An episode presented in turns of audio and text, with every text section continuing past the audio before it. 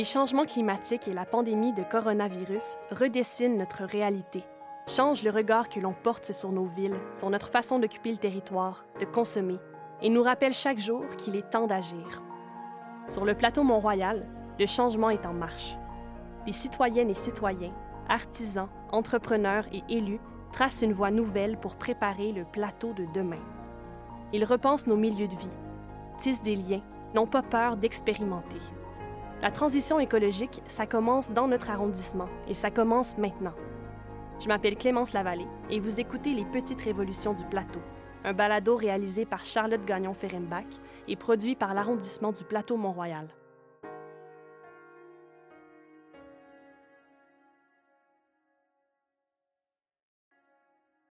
Encabanée et seule pour la première fois en 25 ans, je me suis convaincue que si ma grand-mère réussissait à faire pousser des ananas en Gaspésie, oui, oui, vous avez bien entendu, que je devais avoir hérité d'au moins une fraction de son pouce vert.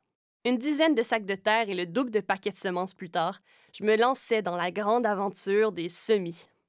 Bon, je me suis vite rendu compte que mes semis ne comblaient pas tout à fait mon besoin de socialisation, d'autant plus que la moitié était mort de soif.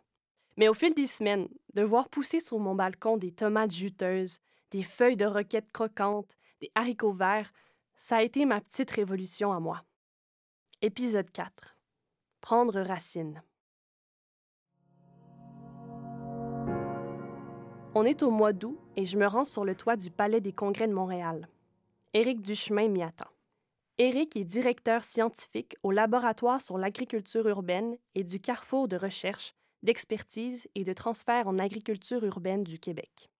À peine suis-je arrivé qu'il m'entraîne à travers les vignes, les pêchers, les kiwis, les fines herbes et les légumes plantés sur structures autoportantes verticales pour découvrir cette ferme expérimentale. On y documente ce qui fonctionne et ce qui fonctionne moins bien pour être capable d'accroître la productivité de l'agriculture urbaine. On développe une expertise.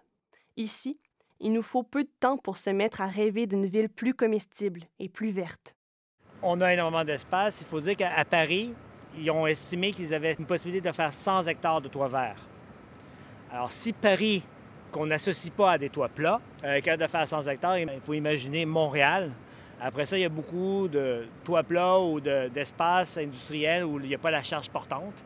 Euh, mais il y a quand même un fort potentiel de développer sur des toits. Puis on le voit, nous, il y a plein de gens qui nous contactent pour faire des choses, avoir un vignoble sur un toit, avoir le toit vert. La question sur laquelle on travaille, c'est comment rendre ça viable, comment ce soit vraiment un apport au niveau alimentaire de production et pas seulement un show? J'en ai profité pour demander à Eric qu'est-ce que ça prendrait comme changement pour que ce soit pas seulement un show? Et si on pourrait être complètement autosuffisant à Montréal? Si tout le monde s'y met, parce que ça prend des ouvriers là, pour faire vivre des fermes. Les légumes ne poussent pas tout seuls. Toute personne qui a un potager sait que le plant de tomate, il ne va pas pousser tout seul. Il faut s'en occuper, aller le voir. C'est juste qu'on ne doit pas y parler des fois. Donc, il faut avoir beaucoup d'espace. Ça veut dire que l'espace va être dédié presque entièrement à l'agriculture urbaine, euh, et les parcs, les aires de jeu, des, réflexions à avoir. Et ça veut dire aussi de changer complètement notre alimentation. Alors, si on veut uniquement s'alimenter avec l'agriculture urbaine, ça veut dire qu'on oublie la viande, à moins qu'on mange des insectes comme protéines. Euh, et on oublie le pain.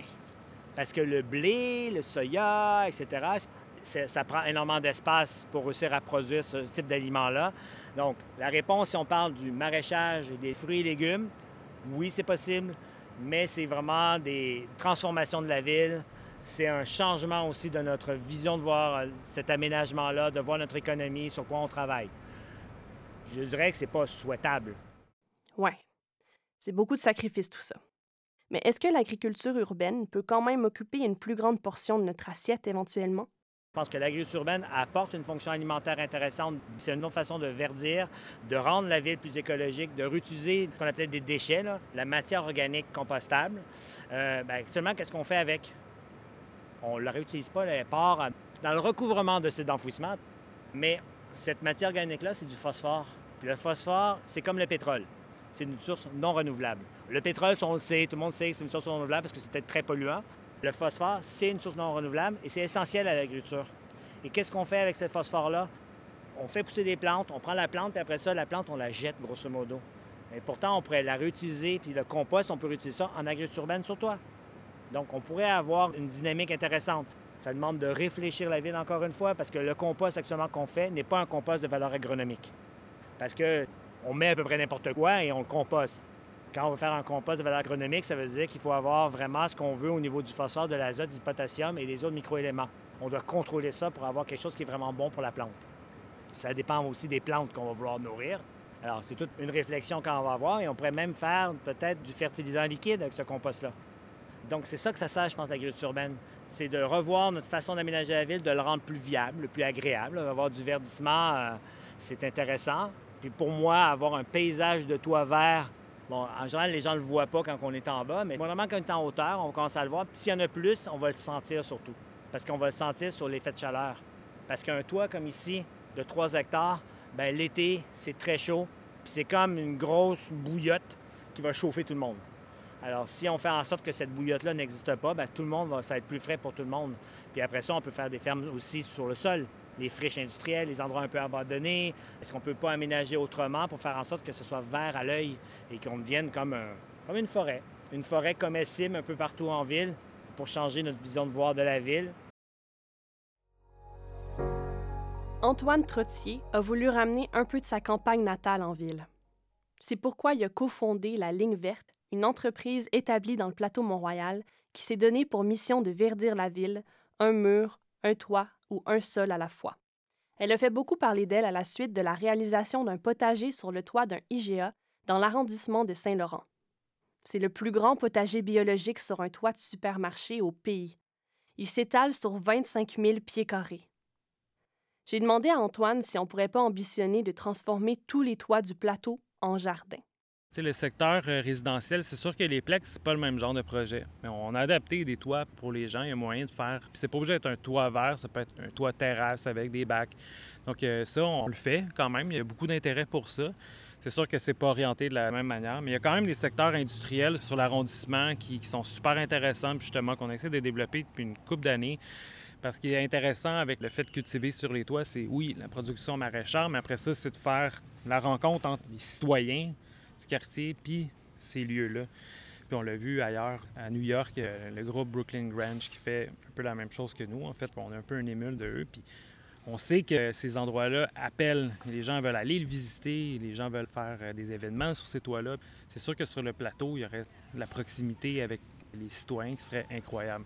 Le toit, c'est un endroit qui est parfaitement exposé au soleil, souvent mieux protégé aussi des animaux. On a beaucoup d'écureuils, des fois des marmottes, ratons laveurs, etc. Donc, les toits, ça reste des endroits bien sécurisés, très chauds. Il y a certains légumes, comme euh, toutes les solanacées, donc les tomates, les poivrons, euh, les aubergines, ça fonctionne merveilleusement bien dans les bacs.